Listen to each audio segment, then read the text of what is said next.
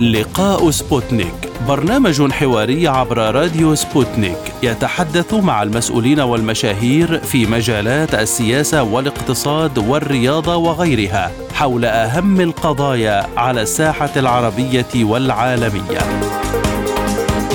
في لقاء سبوتنيك نوجه الأسئلة باسم المستمعين للوصول إلى إجابات على كل استفساراتكم. مع لقاء سبوتنيك تجدون جميع المشاهير في كل المجالات. أهلا بكم مستمعينا الكرام وحلقة جديدة من لقاء سبوتنيك. معكم عبد الله حميد وأنا أحمد أحمد.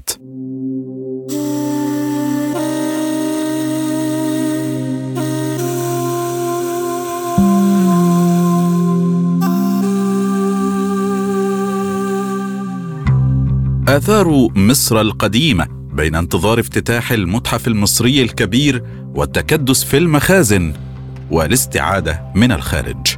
تنتظر الكثير من الأوساط العالمية المهتمة بالآثار افتتاح المتحف المصري الكبير أكبر متحف في العالم والذي يقع قرب منطقة الأهرامات ويضم أكثر من خمسين ألف قطعة أثرية وتأمل الحكومة المصرية أن يعزز المنتج السياحي للبلاد ويدعم القطاع المدر للعملة الصعبة الذي عانى من اضطرابات داخلية وخارجية خاصة خلال العقد الأخير. وقد ترددت كذلك أنباء حول موعد الافتتاح ليكون في نوفمبر تشرين الثاني المقبل كموعد نهائي للافتتاح. وتزخر مصر بأكبر نسبة من الآثار القديمة والتاريخية على مستوى العالم والتي كانت تقدر بنحو ثلث آثار العالم.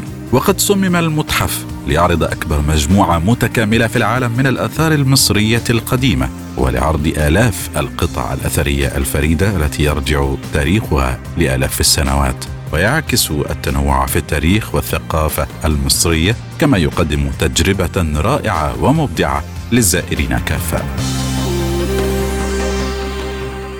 للحديث عن هذا المتحف الكبير وعن الآثار المصرية وغيرها من الموضوعات المرتبطة بتاريخ مصر القديم تحدثنا إلى دكتور مجدي شاكر كبير الأثريين بوزارة السياحة والأثر أهلا بك دكتور مجدي. بداية آه، إلى أين وصلت الاستعدادات الخاصة بافتتاح المتحف المصري الكبير؟ والله نسبة الإنشاءات آه، يعني يعتبر اكتملت بنسبة 100% الإنشاءات اللي هي الإنشاءات المعمارية. لكن طبعا في بعض القاعات أنت عارف حضرتك القاعات محتاجة بعض التجهيزات والفاترينات وأسلوب العرض أو أسلوب العرض المتحفي فبالتالي هناك بعض يعني القاعات العرض لسه بنسب نسب مش كبيرة ولكن كله كله يعتبر في المراجعة النهائية. دلوقتي المتحف المصري الكبير عاملين له ما يسمى بالافتتاح التجريبي بس طبعا مش حضرتك مش هتقدر تزور في الافتتاح التجريبي القاعات وتستطيع أنت تحجز على موقع المتحف آه، عن طريق ال QR وبتروح تزور هتزور اللي هو ال open court اللي هو الخارجي. هتشوف بعض التماثيل الكبيرة زي الملك رمسيس الثاني وفي تمثالين جايين من الآثار الغارقة من اسكندرية. وهتشوف عمود اسمه عمود مريم بتاع كان جاي من المطرية. بجانب هتشوف مناطق الخدمات لكن القاعات اللي هي بتاعة المتحف لسه يعني في حالة إيه؟ في حاله بيقولوا الانتهاء أو في حاله تشطيب وبالتالي إحنا قلنا حتى بعض الأنباء تسربت يعني خلال هذه الأيام إن هو سيتم افتتاحه نهاية العام ولكن تم نفيها ولكن دل على شيء فيدل إن الم... يعني ممكن في بداية العام القادم لأن حضرتك عارف إن هذا الافتتاح مقرر له أن يكون افتتاح رسمي بما يليق بالمتحف المصري أو بما يليق بمتحف بيضم أكبر يعني أكبر متحف في العالم بيضم يعني قاعات لحضاره واحدة الحضاره المصرية القديمة. وبالتالي عندما يتم افتتاحه لابد أن تجهز له جيدا. وبالتالي الموضوع هيبقى دعوه هيتم دعوة رؤساء كثير من دول العالم. هيبقى افتتاح جزء منه رسمي وجزء منه آه، على المستوى الشعبي. يعني هيبقى فيه تجهيزات شعبية. بجانب ان حضرتك عارف إن المتحف كمان بيجهز ليه المحاور المحاور المرورية لأن هتتعمل عنده محطة اسمها محطة مترو أنفاق اللي هي بتاعه المتحف. يعني آه، في مش بس مش بس اكتمال المتحف بالداخل لأن المحاور المروريه اللي في الخارج برضه بيتم التجهيز ليها وبالتالي آه، الوقت بالظبط لم يحدد حتى الآن إنما أنا بعتقد من خلال يعني المعلومات اللي هي موجودة ان هو إن شاء الله خلال يعني آه، لعمل بداية العام أو في النصف الأول من العام القادم بإذن الله. دكتور وما الذي يميز هذا المتحف عن بقية المتاحف في مصر؟ المتحف المصري الكبير هو يعني إحنا كنا للأسف إحنا كان عندنا أربع متاحف كبرى ولكن كان آخر متحف أسسناه يعتبر ضخم كان 1902 اللي هو المتحف المصري الموجود في التحرير. حضرتك عارف إن إحنا في القرن العشرين والقرن الواحد والعشرين تمت حفائق فيه جدا على قد المصريين وقد الأجانب فطلعت كمية كبيرة من الآثار وأصبحت المخازن عندنا أكثر من 38 مخزن على مستوى المحافظات المختلفة. المخازن دي المخازن دي كانت بتضم كميات كبيرة ضخمة من الآثار. بجانب مخزن المتاحف نفسها بتاعتنا كانت برضه فيها كميات اثريه كبيرة جدا. فكان لابد مصر بقيمة الحضارة المصرية أن يتم أن يكون هناك متحف يعني يحوي نفائس الحضارة المصرية كلها ويجمع فيها آه، مثلا زي توت توت عندنا أكثر من 5396 قطعة وبما يفوق 6000 قطعة. فكانوا موزعين المتاحف وبعضهم في المخازن. فكان لابد إن هذه المجموعات تكتمل وأن تعرض في متحف واحد. ومن هنا جت الفكرة بدأت في التسعينات وبعد كده بدا لكن توقفت بعض الشيء وبدأنا من 2002 يعاد الفكرة ثاني وبدأنا نختار المكان ولكن جت ثورة 2011 عطلت بعض الموضوع شوية ثم من 2017 بدأ الموضوع ياخذ منحى آخر وهناك تعاون دولي مع دولة زي اليابان مؤسسة الجايكا لأن عارف حضرتك هو جزء من التمويل الخارجي مؤسسة الجايكا والداخل وبالتالي لابد أن يكون عندنا متحف بقيمة الحضارة المصرية فتم اختيار المكان أنا بعتبره مكان عبقري لأنه قدام العجيبة الوحيدة الباقيه من معجزات العالم القديم وهي منطقة الأهرامات أو منطقة الهرم الأكبر. كمان آه، المكان هيبقى ساحر جدا لأنه قريب من مطار لأن حضرتك عارف إن وسائل المواصلات بتبقى مهمة جدا في اختيار المكان فبالتالي برضه تم جنبه مطار مطار اسمه مطار سفنكس بحيث إن الزيارة تيجي قريبة جدا. بجانب آه، كمان المحاور المروريه هتبقى أسهل في الوصول. اتعمل مجموعة من الفنادق اتعمل محطه مترو أنفاق بحيث تسهل للزائر العادي اللي هو لا يمتلك سيارة وبالتالي كان لابد أن تكون هناك متحف ضخم. فتم اختيار هذا المكان. 117 فدان بنتكلم عن رقم ضخم جدا. المتحف هياخد يعني نسبة من هذه الآثار هياخد أو نسبة من هذه المكان حوالي يعني نص مليون متر مربع. هيتم العرض فيهم في مجموعة من القاعات بجانب إن هو لم هو مش مجرد متحف فقط يعرض آثار ولكن هو متحف ومجمع خدمات. بمعنى هو مؤسسة ثقافية تعرض الآثار ولكن في نفس الوقت هو مؤسسة اقتصادية بحيث هيبقى في مسرح هيبقى في سينما هيبقى في محلات فيها براندات أكل وشرب. يعني المتحف لن يتوقف طوال اليوم عن سواء العروض الثقافية أو العروض الأثرية والعروض الفنية فهو شغال هيعتبر كده شغال طول طول الوقت. فإحنا بنتكلم عن متحف عالمي يضاهي أحدث المتاحف العالمية اللي لم يكن نفوقها من حيث المساحة ويعتبر المتحف الوحيد في العالم. وأعتقد إن إحنا قدامنا مئات السنوات عشان يتعمل مثله. لم يكن مش هيتعمل مثله تاني لأن ده هيضم أكثر من 100 ألف قطعة أثار مصرية. كمان المتحف لا يتميز فقط بوجود عرض الأثار المصرية ولكن الأميز فيه كمان قبل ما نعرض الأثار هو معامل الترميم. المتحف فيه حوالي 19 معمل ترميم معمولين في مستوى اسفل من المتحف يعني أماكن الترميم أو معامل الترميم يعني متخصصة جدا في معامل للنسيج في معامل للبردي في معامل للمومياوات اللي هي التعامل مع العظام في معامل للأحجار بأنواعها المختلفة. وبالتالي من خلال من 2002 حتى الآن لأن تم أكثر نقل 56 ألف قطعة من المتاحف والمخازن المختلفة وتم التعامل معاها ترميميا. وبالتالي المرممين اللي موجودين من كتر الشغل بقى يعني أعتقد إن هم بقوا مدربين جدا وأعتقد إن هذا المركز بعد افتتاح المتحف.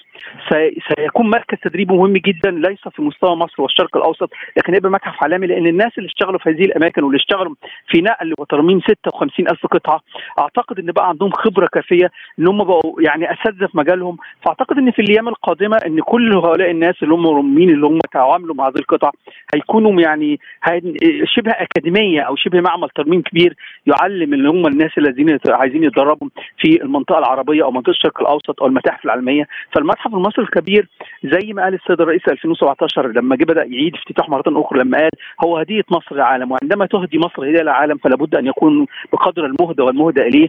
فمصر حضرتك عارف إن هي يعني الدولة الوحيدة على مستوى العالم اللي لها علم بيدرس اسمها وعلم الـ Egyptology مصر فيه أكثر من 27 جامعة حوالي 84 قسم على مستوى العالم بيدرسوا علم الـ Egyptology منها ألمانيا لوحدها فيها حوالي أكثر من 17 قسم بيدرسوا Egyptology وبالتالي الحضارة المصرية حضارة مبهرة وحضارة يعني غامضة وحضارة بالنسبة للعالم حضارة زي ما بيسموها كده الـ Egyptomania أو الهوس أو الجنون بالأثار المصرية. وبالتالي هذا المتحف آه، يعني هيكون هيكون بارقة أمل وبارقة نور ولا تقتصر دور على مجرد إن حضرتك تيجي تتفرج على الآثار فقط لكن حضرتك أنت محتاج أيام عشان تزور هذا المتحف لأن قاعة توت لوحدها فيها أكثر من 6000 قطعة. لو إحنا قدام وقفنا كلهم قدام كل قطعة وتوت يستاهل أكثر دقيقة واحدة لو قسمت حضرتك 6000 على الوقت محتاج ثلاث أيام مباشرة بدون أكل بدون نوم بدون دخول حمام. بدون اي شيء فبالتالي هذا المتحف محتاج وقت طويل جدا جدا عشان نتكلم عنه ومش بس نقتصر دوره على الخارج حتى لو ما كنتش هاوي الآثار والتاريخ قوي فأنت في الخارج هتشوف حدائق تراثية هتشوف مسرح هتشوف سينما 3D هتشوف brand ات تأكل وتشرب photo session وبالتالي المتحف هو هو يعني مكان مش مجرد فقط هو مكان للزيارة ولكن هو مكان لزيارة الآثار ومكان للترفيه ومكان للفن فهو منارة في مصر إن شاء الله في حالة افتتاحه. آه يعني قدامنا كتير جدا جدا عشان يبقى فيه هذا هذا الموضوع. إحنا عندنا مساحة ضخمة ضخمة جدا بقينا أكبر لأن كان المتحف اللي قبلنا هو متحف المكسيك. إحنا دلوقتي بقينا أكبر منه من حيث المساحة. كان عندنا متحف الـ British Museum كان أكبر منا في الآثار فإحنا دلوقتي فوقناه بمراحل كبير جدا. فالمتحف المصري الكبير إن شاء الله سيكون زي بيقولوا هو يعني الهرم بتاع المتاحف. حتى إحنا بنسمينه دلوقتي الهرم الرابع لأنه هو مصمم بحيث إن حضرتك لو راكب طيارة أو بتصور من أعلى يبقى هو شاهد هو واخد شكل الهرم. يبقى الثلاث أهرامات اللي هو خوفو وخفرع ومنكاورع يبقى هو الهرم الرابع. وبالتالي إحنا قدام يعني معجزة كبيرة جدا جدا في حالة اكتمالها بإذن الله. أعتقد إن إحنا قدامنا وقت كبير جدا جدا عشان يعني يحصل أو في حاجات زي بيقولوا في العمر لا تتكرر زي الهرم الأكبر. كان يستطيع خفرع ابنه أو منكورع أن يبني هرم بمثل عظمة أبيه. إنما المهندس اللي جه بعد هرم خوفو حس إن هرم خوفو وتواضع في كل شيء. خلاص يعني زي ما بيقولوا هو مش هنقدر نعمل زيه. حتى لو عملنا زيه هيبقى تقليد وبالتالي المتحف المصري الكبير أعتقد ان مش هيتعمل زيه سواء في مصر أو في العالم الخارجي بإذن الله. وما المستهدف من هذا المتحف على مستوى عدد الزوار والعوائد الاقتصادية والاستثمارية؟ هو المتحف المصري الكبير مقرر له أن يزوروا ما بين يعني حوالي 15000 وفي سنويا يزوروا حوالي 5 مليون سائح في السنة. فده هيعمل رواج رواج سواء مع المراجع على مستوى مهم جدا. طبعا هو مقرر يزوروا خم... يعني 5 مليون. ودي يمكن ثبت بالتجربة في الافتتاح التجريبي دلوقتي رغم إن هو بيزوروش القاعات بيزوروا فقط يعني الأوبن كورت الخليجي بيشوفوا المسله الناقصه وبعض الأشياء البسيطة. ولكن بالرغم من ذلك في إقبال. فبالتالي إن شاء الله يعني زي بيقولوا إن البداية مبشرة جدا فهو مقرر له يوميا ومقرر كمان وهم عاملين حسابهم في الزيارات وفي كل الأماكن إن يزوروا حوالي 15000 في اليوم وفي السنة 5 مليون 5 مليون دول لما يجوا مش هيزوروا المتحف فقط لكن هيزوروا طبعا لأن هو. في ممشى هيتعمل بين منطقة الأهرامات وبين منطقة المتحف يستطيعوا بعد كده ان هم يمشوا في هذا الممشى إن هم كمان يروحوا يزوروا الهرم واللي هيجي طبعا مش هيجي يزور منطقة الأهرامات والمتحف فقط هيزور أماكن أخرى وبالتالي هيعمل رواج في هذه المنطقة في منطقة الأهرامات هيعمل في القاهرة ممكن بعد كده يعني يحصل نوع من الثراء وإن هو يسافر للأقصر لأسوان للبحر الأحمر لشرم. كمان هيجذب السياحة اللي هي اسمها السياحة الشاطئية لأن حضرتك عارف إن هناك بعض نوعيات الجنسيات يعني ما يعني ما لهمش قوي في السياحة السياحة الثقافية. وبالتالي لما نعمل المتحف هيبقى عنده رغبة إن هو يزور. كمان في ناس تقول لك إحنا زرنا المتحف قبل كده. هل لما اعمل متحف جديد بهذا الزخم؟ أعتقد هيبقى عنده يعني رغبة وإن هو يجي يزور مصر ويشوف هذا المتحف مرة أخرى أو يزور طبعا حاجة جديدة. كمان حضرتك طرق العرض الحديثة اللي إن شاء الله هتشوفها في المتحف طرق مختلفة تماما. يعني طرق من أحدث طرق العرض التكنولوجية لما يعني قال له يعني بالظبط الناس المنظمين المتحف شافوا أحدث طرق العرض وهيطبقوها لأن العرض يجمع بين القطع الأثرية وبين الأجهزة الحديثة زي الهيليوجرام زي الليزر زي الأفلام التسجيلية. يعني مثلا توت مقرر له إنه يتعرض في قاعتين قاعة قبل يعني قبل الحياة أثناء الحياة وأثناء مماته لأن هناك بعض القطع في توت أثناء حياته. الملابس بتاعته ال ال ال ال الأكل اللي هو كان بياكله كان موجود في المقبرة. فده يعرضوه كأنه عايش وبالتالي هيعرضوه بطرق يعني عرض ليزر بجانب أفلام بعض الأفلام اللي أنا عارف حضرتك أيام ما اكتشف مقبرة توت 1922 كان في أفلام تسجيلية فبرضه هيتم عرضها. والقاعة الثانية لتوت بعد وفاته ما يسمى بالأثاث الجنزي اللي هو كان مرافق معاه. وبالتالي إن حضرتك هيدخلك في رحلة هيدخلك في أسطورة هيدخلك كأنك عايش أثناء توت. فده هيدي زخم أنا مش رايح مجرد أتفرج على القطع. حتى الـ labels اللي كان موجودة هتتكتب باللغة العربية باللغة الإنجليزية باللغة الفرنسية وباللغة الهيروغليفية. ودي حاجة جديدة إن يتم باللغة الهيروغليفية. كمان حتى أنت لو ما عندكش قدرة للقراءة أو وقت هيبقى في QR على كل قطعة بحيث ممكن حضرتك تاخده بالموبايل بحيث تعرف تاريخ هذه القطعة والمعلومات اللي عنها وكل ما تريده وبالتالي إحنا داخلين قدام متحف عالمي في طرق العرض. كمان حتى لو عايز تصور صورتك مع أي قطعه هناك بعض المكن موجود أو يعني يعني بعض الآلات الموجودة. ممكن تصور نفسك ما تكتب اسمك بالجغرافي مثلا تدخل تدخل كوينز هيطلع لك اسمك بالجغرافي أو اسمك أو صورتك بجانب أي مثلا قطعه أنت عايزها. وبالتالي هي متعة. إحنا الزبون إن شاء الله أو اللي هيجي يزور المتحف هيعيش مش مجرد هيشوف حالة آثار ولكن هيستمتع بطرق عرض الآثار. هيبقى داخل زي بيقولوا هيبقى عايش جوه الأثر وبالتالي طرق العرض الحديثة يعني بعتقد إن هي هتكون مختلفة تماما جدا جدا عن المتاحف الأخرى. بعيدا عن المتحف نأتي الآن للحديث عن وثائقي كليوباترا الذي أثار حفيظة الأثريين والمتخصصين والمتابعين، ماذا بشأنه؟ والله يا فندم هي كليوباترا ليست مصرية ونحن نعلم تماما إن هي مش مصرية وإن هي يونانية الأصل اب عن جد وإن هم من أول جدها بطليموس الأول اللي هو كان احد قواد المرافقين وأصدقاء الإسكندر الأكبر لأن بعد وفاته قسمت الإمبراطورية لأنه ما كانش عنده عنده غير ولد صغير وما مسكش الحكم فقسمت الإمبراطورية فكانت من نصيب بطليموس الأول الذي أتى إلى مصر وعمل يعني إمبراطورية ضخمة جدا سماها سميناها كده الدولة المقدونية أو البطلميه نسبه لبطليموس الأول.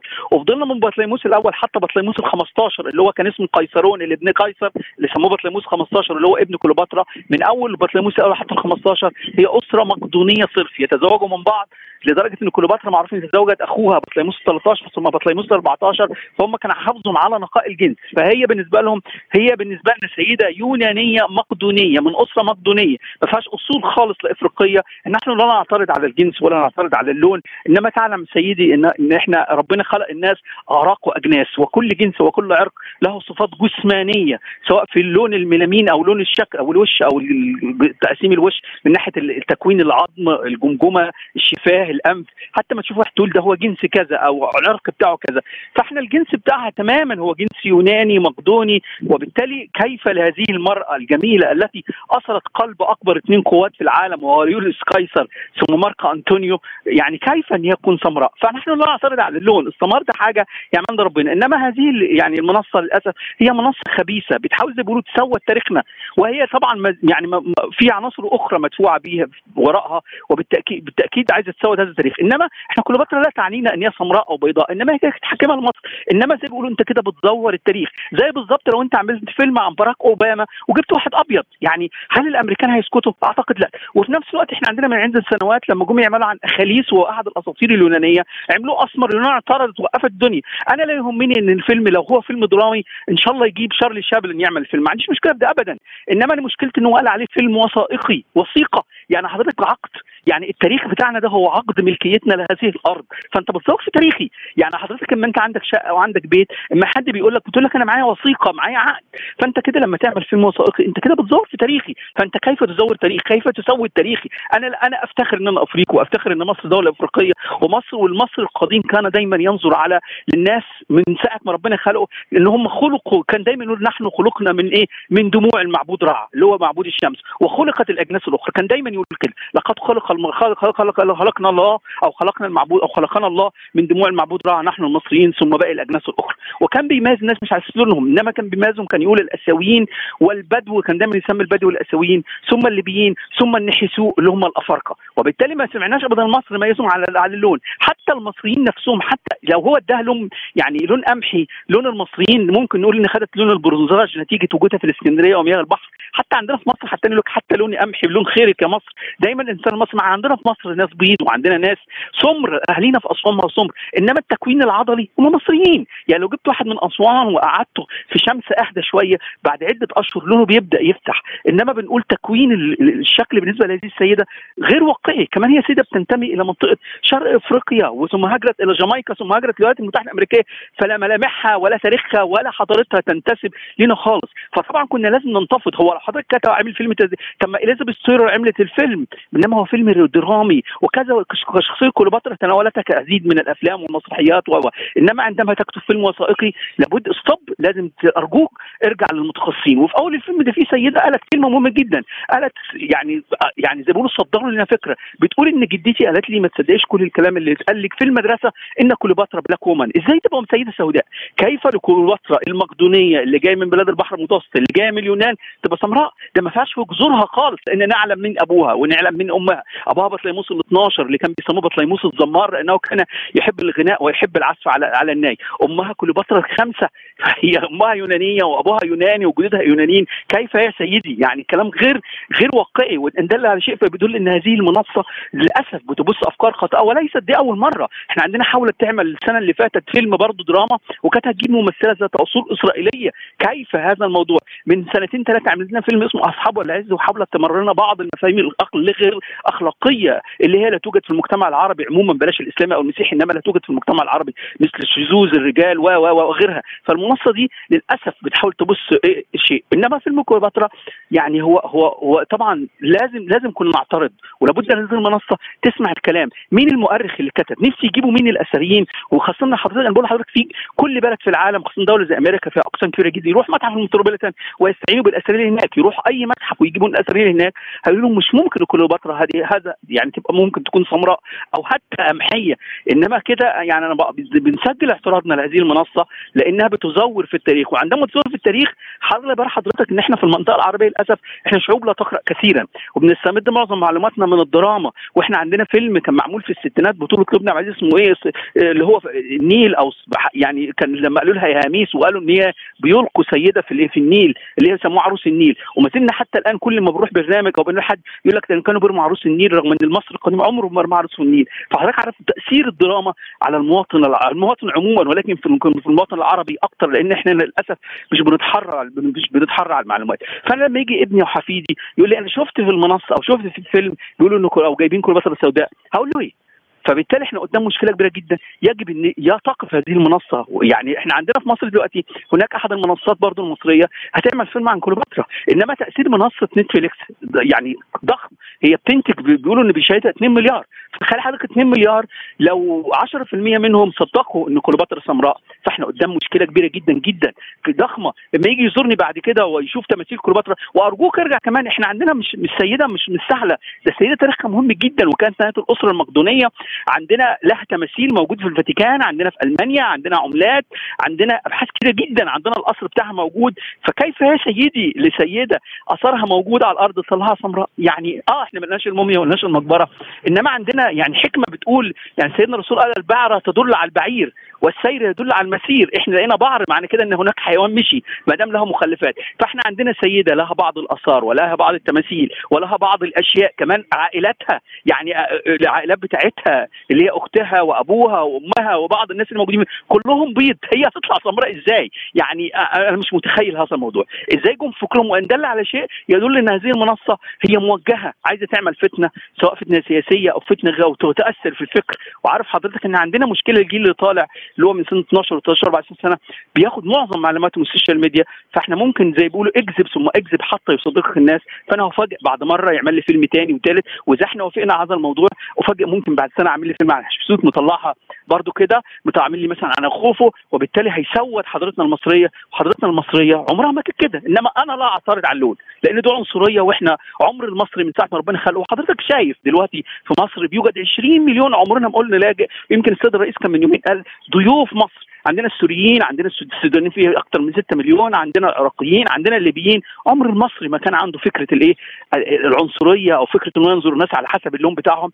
إنما هذا الفيلم يعني للأسف هو فيلم سيء جدا جدا عن سيدة مهمة جدا جدا هي حكمت مصر في فترة من الفترات. يعني هل تعتقد أن الخطوة التي قامت بها الشركة المتحدة لإنتاج فيلم وثائقي عن كليوباترا ردا على هذه الأكاذيب هل هذه الخطوة كافية أم يفترض القيام بخطوات أخرى؟ والله هو طبعا وزارة السياحة والآثار طلعت مؤتمر عملت في مؤتمر صحفي وتكلم فيه السيد الأمين العام وتكلم فيه أحد يعني متخصصين في عالم الآثار وعالم الانثروبولوجي وأصدرت بيان ولكن هذا غير كافي.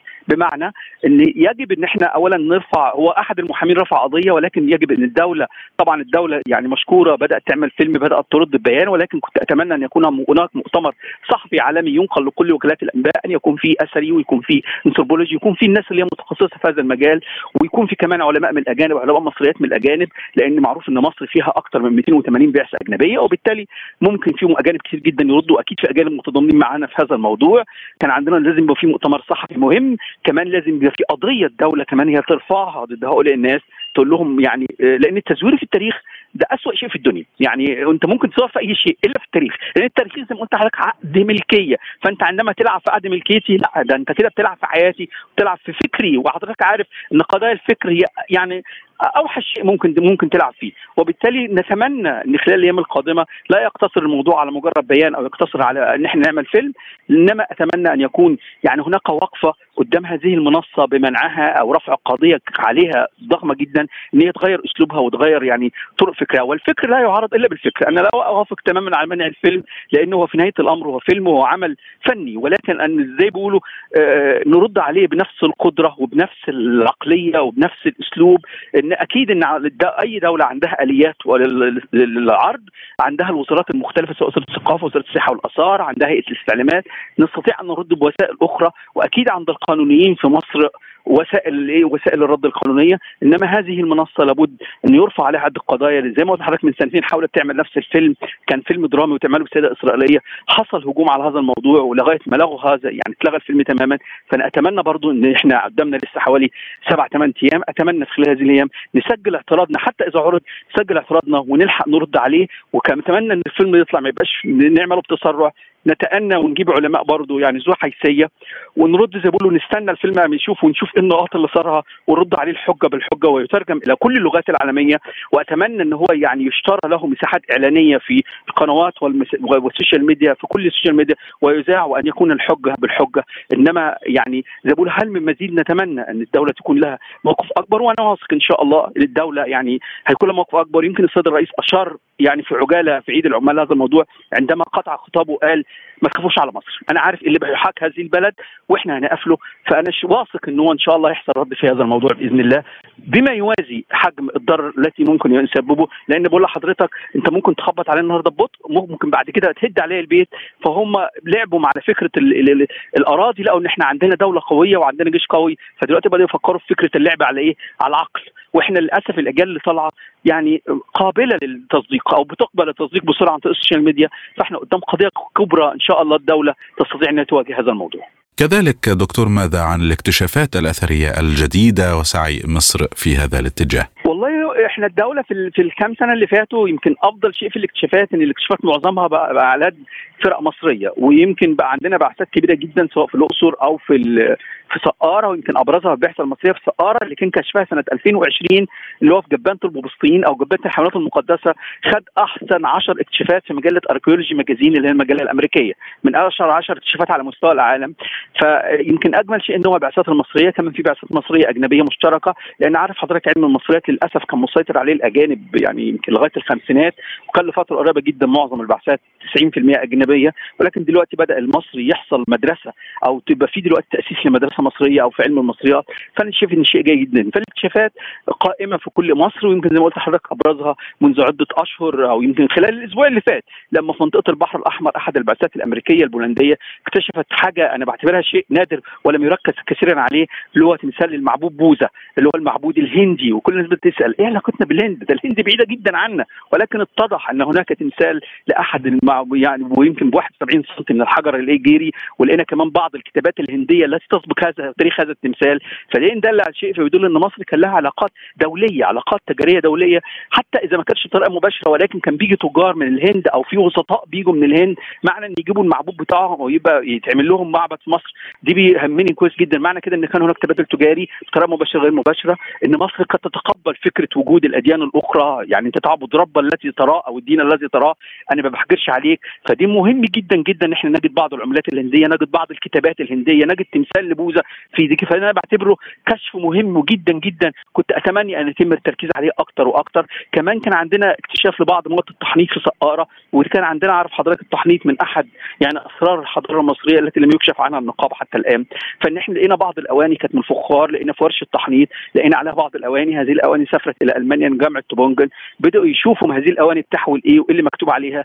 لقوا من بعض هذه المواد اللي جاية اللي تستعمل في التحنيط كانت جاية من جنوب شرق آسيا كان جاية من وسط أفريقيا من الغابات المطيرة كانت جاية من منطقة البحر المتوسط. فمعنى ذلك إن كانت موضوع التحنيط كان مهنه اقتصادية وكانت تجاره دولية والموضوع ما كانش سهل ابدا فإحنا كده قربنا بنسبة 60% لاكتشاف بعض المواد التي تستعمل في التحنيط.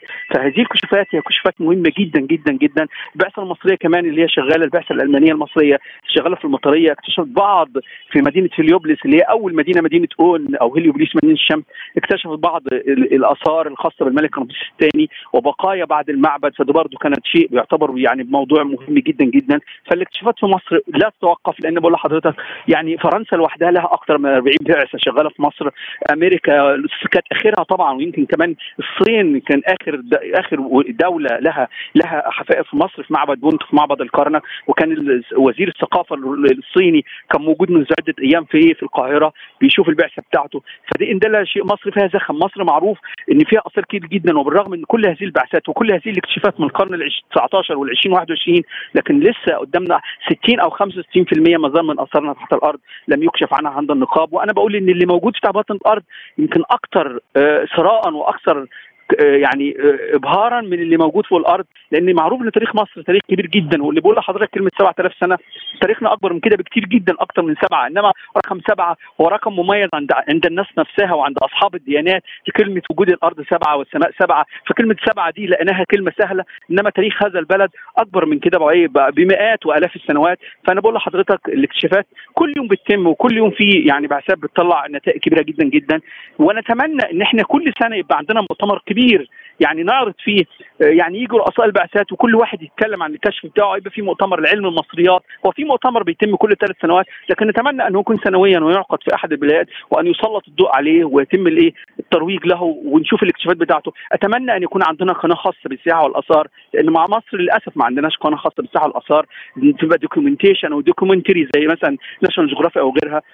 تبدأ تعرض تاريخ هذا البلد وتبدأ تعرض الأماكن السياحية بتاعته وتركز على المناطق الأثرية. للأسف إحنا كلنا عارفين الأقصر وأسوان وسقاره لكن مصر كل محافظه فيها فيها اكتشافات في مناطق اثريه بتكتشف كل يوم. ماذا أيضا عن وضع السياحة الروسية في مصر والشراكة المصرية الروسية في ميدان السياحة والآثار؟ والله معروف إن روسيا طول عمرها من الدول الداعمة لمصر على المستوى السياسي وعلى المستوى الاقتصادي وعلى المستوى السياحي ومعروف إن السائح الروسي يعني هو ركيزة أساسية في السياحة المصرية ويعني فترة غيابهم لما حصل بعد الثورة الروسية مصر فقدت كثيرا ولكن مصر معروفة إن هي بتحب جدا ودايما علاقتنا بالروس قديمة جدا جدا وحضرتك عارف مساعدة الروس لينا في التسليح وغيره وغيره. فالمواطن المصري بطبعه قبل وجود السياحة هو في علاقة جيدة بين المواطن بينه وما بين الايه المواطن الروسي.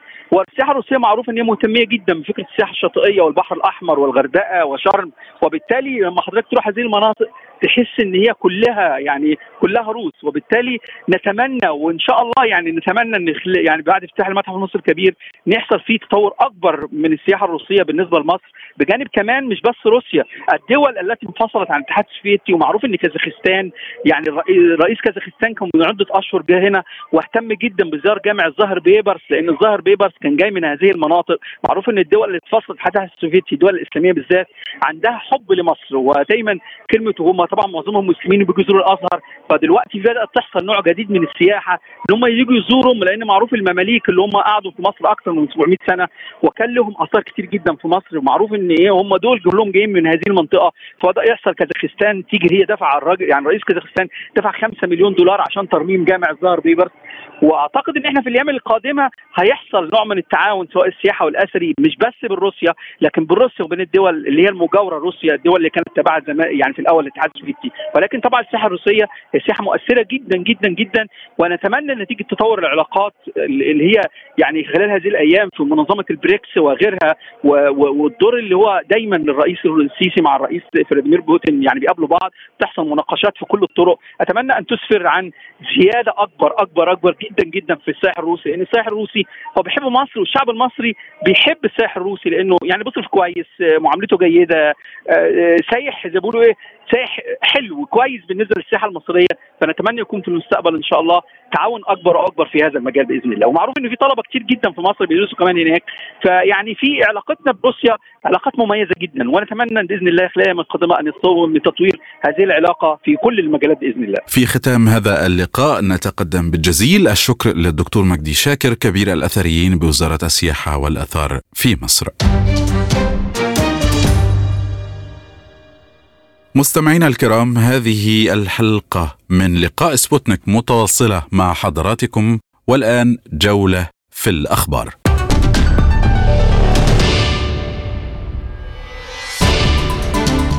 صرح مدير المركز الصحفي لمجموعة القوات الجنوبية الروسية فاديم أستيفيف بأن طيران المجموعة التابعة للقوات الروسية دمر احتياطيات اللواء الآلي المنفصل 110 التابع للقوات المسلحة الأوكرانية في منطقة أفدييفكا. وقالت وزارة الدفاع الروسية دمر طيران مجموعة القوات الجنوبية تركيز احتياطيات اللواء الآلي المنفصل 110 للقوات المسلحة الأوكرانية في منطقة أفدييفكا. وأضافت الوزارة أن المدفعية أصابت المجموعة خلال القتال المضاد للبطارية في اتجاه مرنيكا طاقم مدفعية العدو ومدافع هاوتسر من طراز دي 30 عيار 120 ملم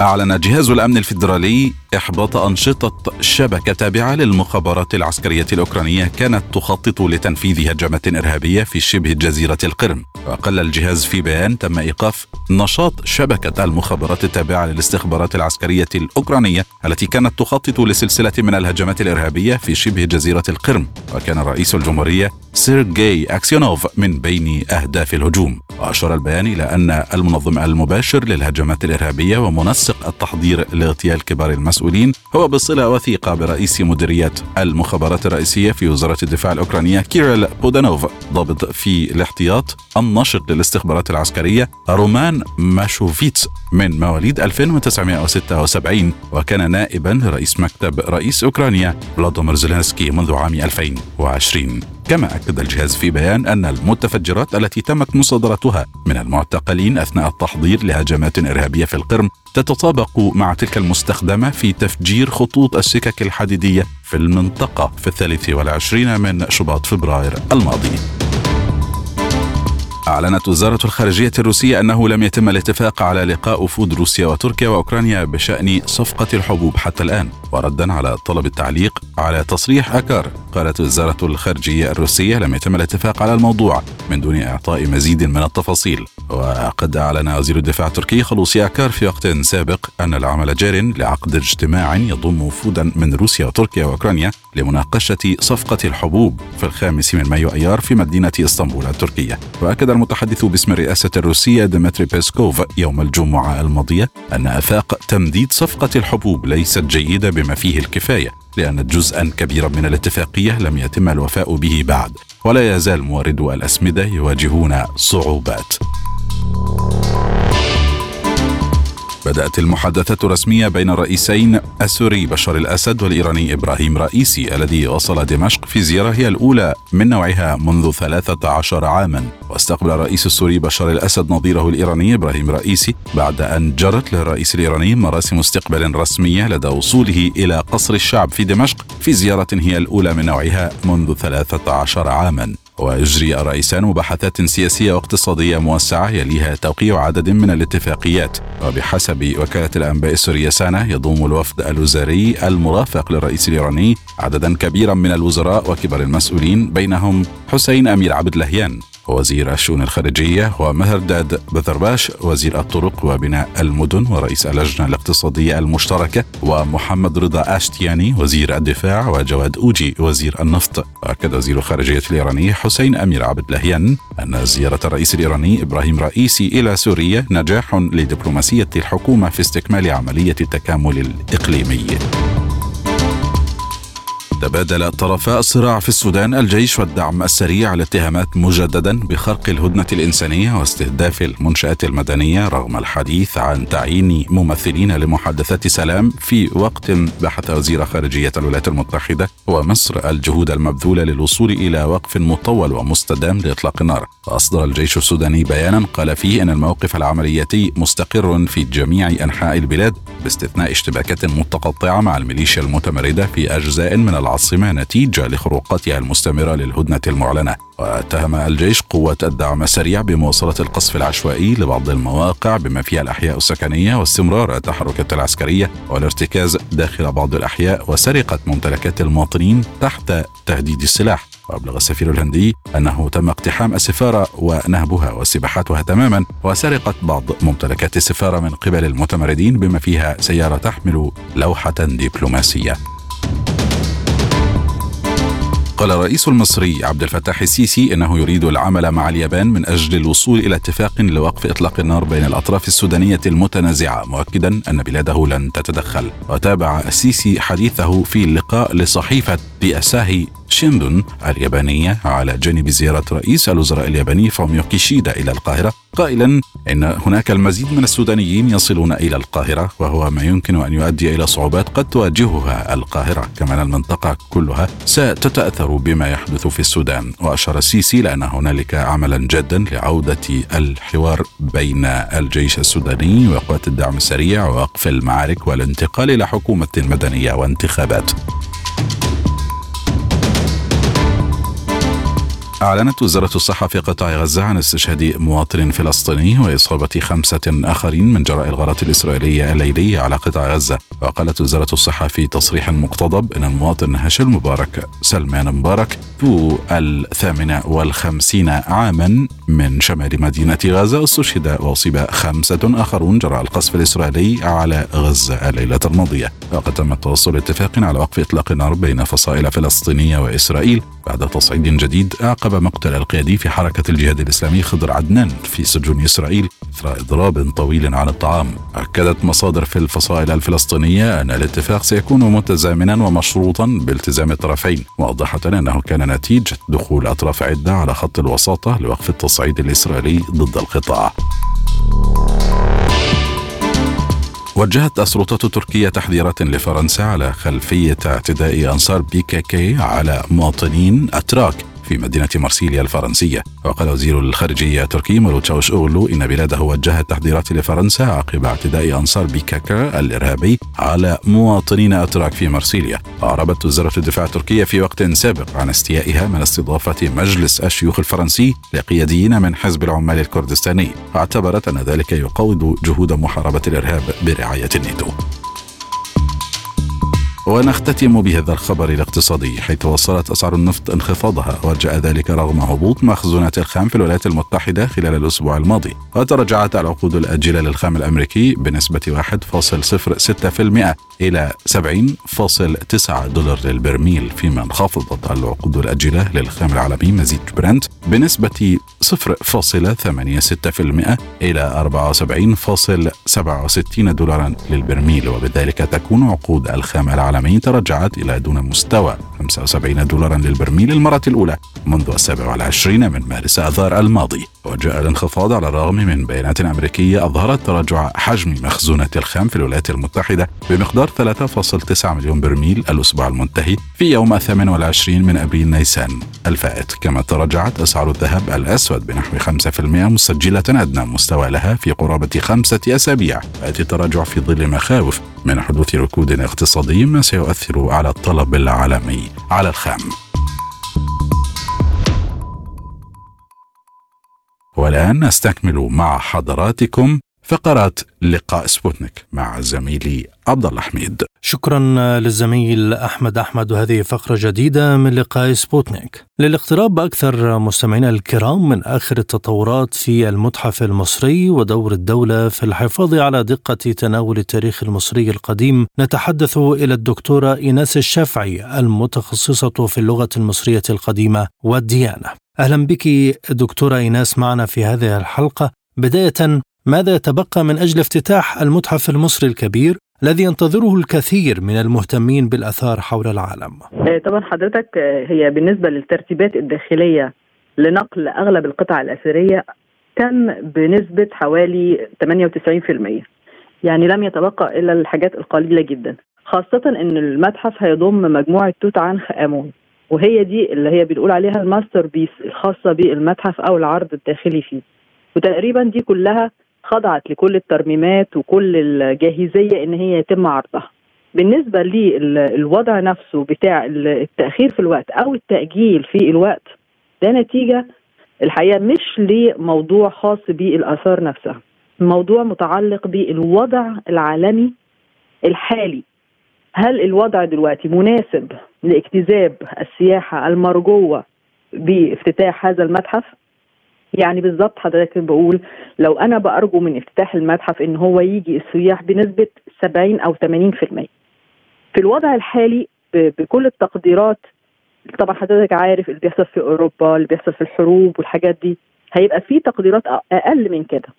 وطبعا المتحف تم صرف عليه مبالغ آه، مهمة جدا إن هي تعود في فترة زمنية معينة علشان تغطي تكلفة ما تم بناؤه في المتحف وتم الصرف عليه. فهي دي المشكلة الأساسية أما جاهزية المتحف فهو جاهز لاستقبال الناس وبالدليل كده إن في دلوقتي افتتاح تجريبي وإحنا كلنا بنروح وبنشوف وبنقعد وبنقضي يوم لطيف جدا في المتحف بالنسبة للمصريين. إيه بقى الافتتاح الرسمي لاجتذاب الشريحة الخارجية في السياحة من كل مختلف بقاع العالم هي دي اللي, اللي لازلنا نقف عندها في نقطة الانتظار وهل هناك أي معوقات لتحديد الموعد النهائي للافتتاح الذي تأجل أكثر من مرة؟ هو حاليا دلوقتي آه، تصريح من يعني مصادر رسمية إن شهر 11 بإذن الله سوف يتم الافتتاح الرسمي لكن اليوم بالتحديد لم يتم تحديده بعد على بردك اعتبار في آه، هدوء لبعض الأمور الخارجية أو الساحة الخارجية للسياسة لأن حضرتك تعلم جيدا أن السياسة والسياحة مرتبطين ارتباطا تاما. يعني العالم مش ممكن يكون في حرب مثلا زي كانت أيام العالمية الأولى أو الثانية وهنلاقي إن في رواج سياحي في أي منطقة في العالم لأنها كلنا زي ما بيقولوا عبارة عن قرية صغيرة. كل الأحداث التي تحدث في أي جزء من العالم يؤثر على الآخر بشكل مباشر أو غير مباشر. هل يمكن بالفعل أن يستقبل هذا المتحف خمسة ملايين زائر سنويا؟ الحقيقة إن المتحف القديم أصلا اللي هو اللي كان في التحرير كان بيستقبل آه، أكثر من هذا العدد، فتخيل حضرتك إن متحف بالضخامة دي والمنطقة التي يشرف عليها المتحف لأن هو الموضوع مش المتحف بس اللوكيشن اللي وراه اللي هو الخاص بمنطقة الأهرامات والصحراء الخارجية دي طبعا بيساع آه، أكثر من هذا الرقم. بس إحنا بنقول بنستهدف هذا الرقم. يعني يا ريت يكون في هذا الرقم. لكن لو الاتساع لا هو يتسع أكثر من ذلك بكثير باعتبار المنطقة المحيطة حوله وهي مقابر الدولة القديمة والأهرامات التسعة الموجودة وحاجات تانية فيها آه، خاصة بالسياحة بوجود مطاعم عالمية سوف تقام ووجود طبعا سياحة خاصة بتعليم الفروسية في المنطقة اللي هناك. يعني في مشاريع تانية تقام على المتحف ولكن كلها في جوار هذا المتحف آه، الكبير. دكتورة دائما هناك شكاوى حول الآثار المصرية وكيفية تخزينها والإهمال فيها. فهل هذه الأزمة مستمرة أم أن المتحف المصري الكبير سوف يستوعب كل هذه الآثار الموضوعة في المخازن؟ لا دي هتبقى صعبة جدا لأن حضرتك آه، وجه مصر الخارجي يحوي من تحته وجه آخر لمصر القديمة. فما فيش أي متحف في الدنيا هيساع إنك أنت حضرتك تعمل اكتشافات أثرية كل يوم وتلاقي المقابر المصرية بالمومياوات وتقدر تحافظ على هذا الكم الهائل من المومياوات. لأن طبعا المصريين كانوا بيدفنوا نفسهم في أرض مصر. و و و والتعداد الحصري كان في يوم من الأيام في الدولة الحديثة مثلا كان يصل إلى 30 مليون فتخيل حضرتك إن هذا الكم كان له مومياوات أو موجودين في مصر.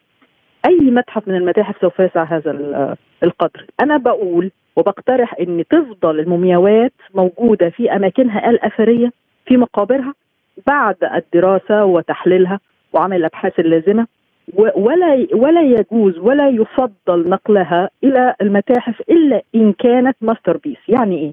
قطعة فريدة لا يوجد مثلها وجدناه في أي مقبرة أو اكتشاف أثري وعندنا اكتشافات الأثرية ليست فقط المومياوات والتوابيت عندنا اكتشافات أثرية أخرى مثل البرديات التي تتكلم عن الفلك وعن العلوم الدينية والطقوس الخاصة بالمصريين القدماء. اذا ماذا تحتاج مصر لعرض كل آثارها بطريقة منظمة وتتناسب مع كل ما تقتنيه من آثار عظيمة؟ أن يكون كل منطقة مثلا زي سقاره هي متحف مفتوح بآثاره التي استخرجت منه.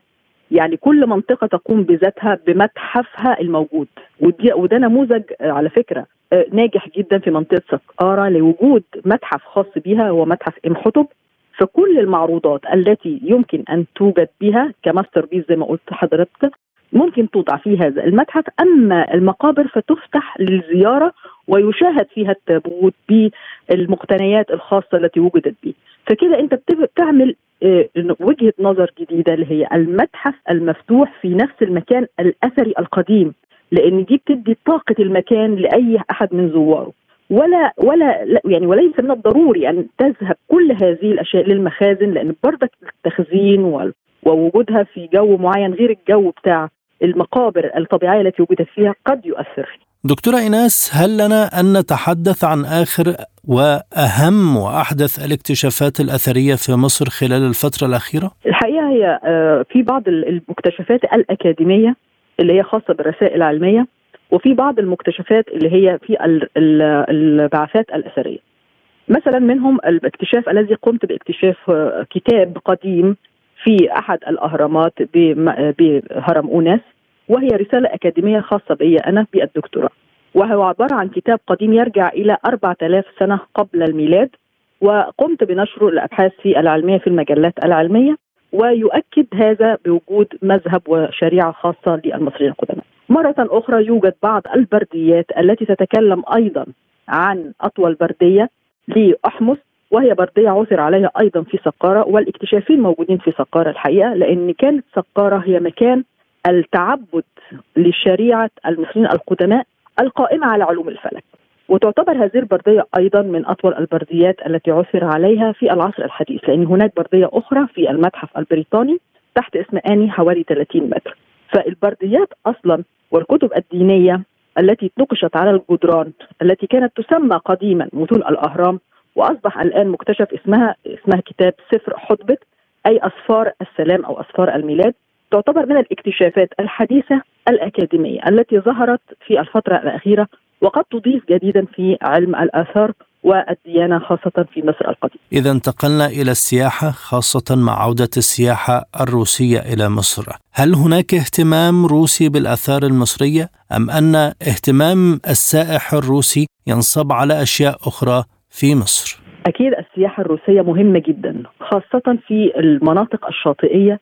آه، موجودين آه، كثير من السياح آه، بالنسبة لهذه المناطق ويعملون بجد فيها. أما بالنسبة للسياحة الأثرية هي ثقافية يعني عشان نقول عليها هي قليلة بمقارنة بالسياحة الشاطئية أو السياحة العلاجية التي يتجه إليها الروس. وربما ذلك لأن عندهم مثلا التنشيط السياحي الخاص بنا نحن إلى الروس في ناحية السياحة الثقافية قد يكون فيه تقصير قليلا. وقد يكون من جهة أخرى لعدم وجود المرشدين في اللغة الروسية الذين يتيحون آه، الجاهزية والقابلية للأعداد الكثيرة للروس في السياحة الثقافية خاصة للآثار المصرية. وهل هنالك تعاون روسي مصري في ميدان الاكتشافات وصيانة وترميم الآثار؟ الحقيقة للأسف آه، أقل أقل ناس هي البعثات الروسية والحقيقة لا أعلم يعني يمكن أكثرهم هي البعثات الأمريكية تليها الإنجليزية تليها الأسبانية آخر مرحلة ممكن تكون الإيطالية. آه، لا أدري لماذا لماذا لا يوجد هذا التعاون في الاكتشافات الأثرية بين الروس برغم أن حضرتك أديك المعلومة دي. من قام بإنشاء علم الإيجيبتولوجي في مصر وقام أول معهد كان كان عالم آثار روسي. هو أول من أقام معهد للآثار وتعليمه للمصريين. كان روسيا. ويعني أعذرني لا لا أتذكر الاسم ولكنه كان إلى الآن يوجد له تمثال في كلية الآثار جامعة القاهرة. اعترافا بجميل هذا الرجل في إن هو أول من أدخل علم المصريات للمصريين كمعهد متخصص في دراسة الآثار والتاريخ. ما هي الجنسيات الأجنبية التي آه، تقبل بشكل كبير على الاهتمام بالآثار المصرية مع آه، المتوقع أيضا بأن تزيد آه، مع المتحف الكبير من هذا الاهتمام؟ طبعا الألمان لأن هم كان لهم باع طويل في الاكتشافات الأثرية منذ البدايات القرن التاسع عشر لأنهم اهتموا في البرديات الطبية والبرديات الفلكية والهندسية. وتليهم أيضا بعض البعثات التي كانت أيام الحرب العالمية الأولى والثانية من الروس. وقد اهتموا أيضا بالناحية ليست الفنية فقط ولكن الناحية أيضا العلمية. آه، ودي من الجنسيات الأساسية التي تهتم بهذا النوع من الآثار. أما الموضوع الخاص بالمومياوات والتوابيت والقطع الأثرية والمشغولات يعني نجد أن الجانب الأسباني والإيطالي والأمريكي هم أكثر اهتماما بهذه المواضيع أكثر من البرديات العلميه وما فيها من اللغة وما تحويه من أسرار لهذه الحضارة العظيمة. وكيف يكون الحفاظ على دقة استخدام التاريخ المصري القديم في كل الأوساط العربية والغربية؟ من وجهة نظري أنا الخالصة الحفاظ على الآثار بأن تقف في أماكنها. الحفاظ على الآثار في أن تعرض في أماكنها ولا يتم إخراجها من هذه الأماكن. وبذلك يكون هناك متحفا مفتوحا في المكان ذاته مثل مدينة آه، ميتراهينا الموجودة في مصر أو مدينة الكرنك والأقصر أو مدينة آه، أو أو منطقة سقارة. فهذه المناطق هي عبارة عن متاحف مفتوحة وتعرض فيها القطع الأثرية ويتم حمايتها بشكل مناسب لما يتوافق ومع البيئة الموجودة. لأن حضرتك ما بتخرج الأثر من البيئة الخاصة به من المناخ الخاص به فقد يتعرض هذا إلى بعض المشاكل الخاصة بنقله إلى مكان آخر لا تكون فيه نسبة الرطوبة نفس النسبة أو نسبة الجفاف للتربة نفس النسبة وهذه أشياء يعلمها جيدا المهندسين والمرممين في الحقل الأثري. دكتورة إيناس مع ذكر هذه النقطة هل أنت مع عرض الآثار المصرية في الخارج؟ أنا أرفض تماما عرض الآثار المصرية في الخارج وللأسف نحن الدولة الوحيدة التي تقوم بعرض آثارها للجميع برغم أن الجميع يتلهفون للقدوم إلينا ويمكن هذا هو مؤثر مؤثر هام جدا في قلة عدد من يأتون إلينا حضرتك لما بتلاقي الحاجة جاية لك كدليفري لماذا تقوم حضرتك بالذهاب إلى هذه المنطقة ورؤية شيء آخر ففي هناك شريحة تكون خلاص استوعبت أن وجود هذا الأثر موجود في بلدي، لماذا أذهب؟ ولكن إذا منع وجود هذا الأثر فإنه سوف يأتي محبا وطائعا مستشعرا عمق الحضارة المصرية بوجوده في نفس البلد التي يوجد بها هذا الأثر. فأنا الحقيقة لست مع إقامة المعارض ونقل الآثار المصرية نهائيا إلى خارج أرضها. وإذا كان هذا توجه الدولة ومسألة اقتصادية ترويجية ليس لها من أي مزايا؟ لكي نكون صرحاء يعني هناك دلوقتي بدائل كثيرة لعمل هذا الترويج عن طريق النت وعن طريق عمل الأفلام الوثائقية والذهاب بها إلى المعارض وهذه سوف تكون أفضل لأنك بهذا تقوم باستجلاب هذه الشريحة من السياحة فأنت ما بتقول لهمش الشيء نفسه. لا أنت بتقول لهم هذا هو الشيء الموجود تعالوا علشان تشوفوه في نفس الأرض. فلو كان الموضوع موضوع اقتصادي فإنك تقدر تقوم بهذه الورقة وتقوم باللعب بها جيدا ولكن دون تعريض الآثار للذهاب والعودة. وحضرتك تعلم في أوقات كثيرة حاليا ومع التقدم التكنولوجي العلمي قد يكون هناك بعض بعض بعض ال ال كما يقولون التغيير لبعض القطع بدون إدراك لحتى الموظفين أو القائمين على هذه البعثة وتكون هذه القطع من القطع النادره، فأنا يعني لست مع خروج الأثار نهائيا خارج الوطن. وما رأيكم في مسألة استعادة الأثار المصرية في الخارج؟ كان لي رأي قبل ذلك، استعادة الآثار المصرية التي كانت قبل القانون 1983 لا يمكن استعادتها لأنها تمت بطريق الإهداء المباشر لحكام مصريين وعلى أشهرهم طبعا محمد علي وأبناء من الأسرة المالكة. أما بعد ذلك إن كان هناك بعض الآثار التي يعتقد مثلا زي رأس نيفرتيتي هي قطعة نادرة و master piece كما نقول. فأنا مع عودتها. مع عودتها لأنها لا توجد قطعة أخرى تماثلها في الحضارة المصرية. لكن لو هناك في شبيه لدينا لماذا لا؟ خلاص لأن هو تم اهداؤها إلى هذه الدول إلا إذا كانت خرجت بطريقة غير شرعية. وده موضوع آخر.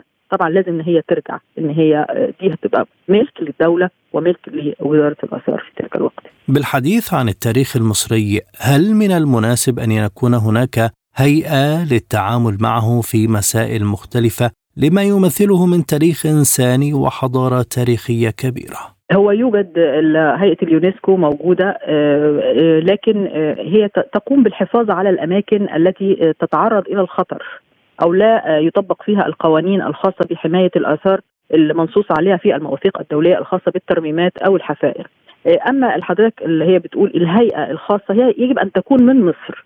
هناك هيئة خاصة تكون من الأكاديميين للحفاظ على ما قد يتم العبث به من خلال بعض بعض الموظفين اللي هم ليسوا مؤهلين كفاية في الحفاظ على الآثار المصرية، يعني حضرتك خد بالك الهيئة أو الوزارات دي تكون تابعة للحكومة. غير الحقل الأكاديمي اللي هم بيكونوا أكثر تخصصا سواء في الآثار أو في اللغة أو في الديانة. فيجب أن يكون هناك هيئة مستقلة تشرف على هذه الوزارة اللي هي خاصة بالموظفين. ومن هنا يأتي محاولة منع أي تحريف أو أو خطأ أو سهو عن شيء ما أو تسجيل أي شيء ما. ثارت مشكلة كبيرة منذ أسابيع حول شخصية كليوباترا، فهل استحقت كل هذا الزخم في ظل ما تم الترويج إليه في الفيلم الوثائقي الذي عرض على أحد المنصات؟ آه، الحقيقة هو البداية كانت الخطأ مننا إحنا كان يجب ان ان أن نركز جيدا أن هذه مشكلة مفتعلة ولا ولا أساس لها من من أي صحة ولا يجب أصلا الخوض فيها كان يجب من المصريين. شكرا جزيلا لك دكتورة ايناس الشافعي المتخصصة في اللغة المصرية القديمة والديانة كنت معنا ضيفة كريمة في هذه الحلقة من لقاء سبوتنيك من القاهرة. شكرا لحضرتك. شكرا لكم مستمعينا الكرام على حسن المتابعة. دمتم في رعاية الله وحفظه. إلى اللقاء.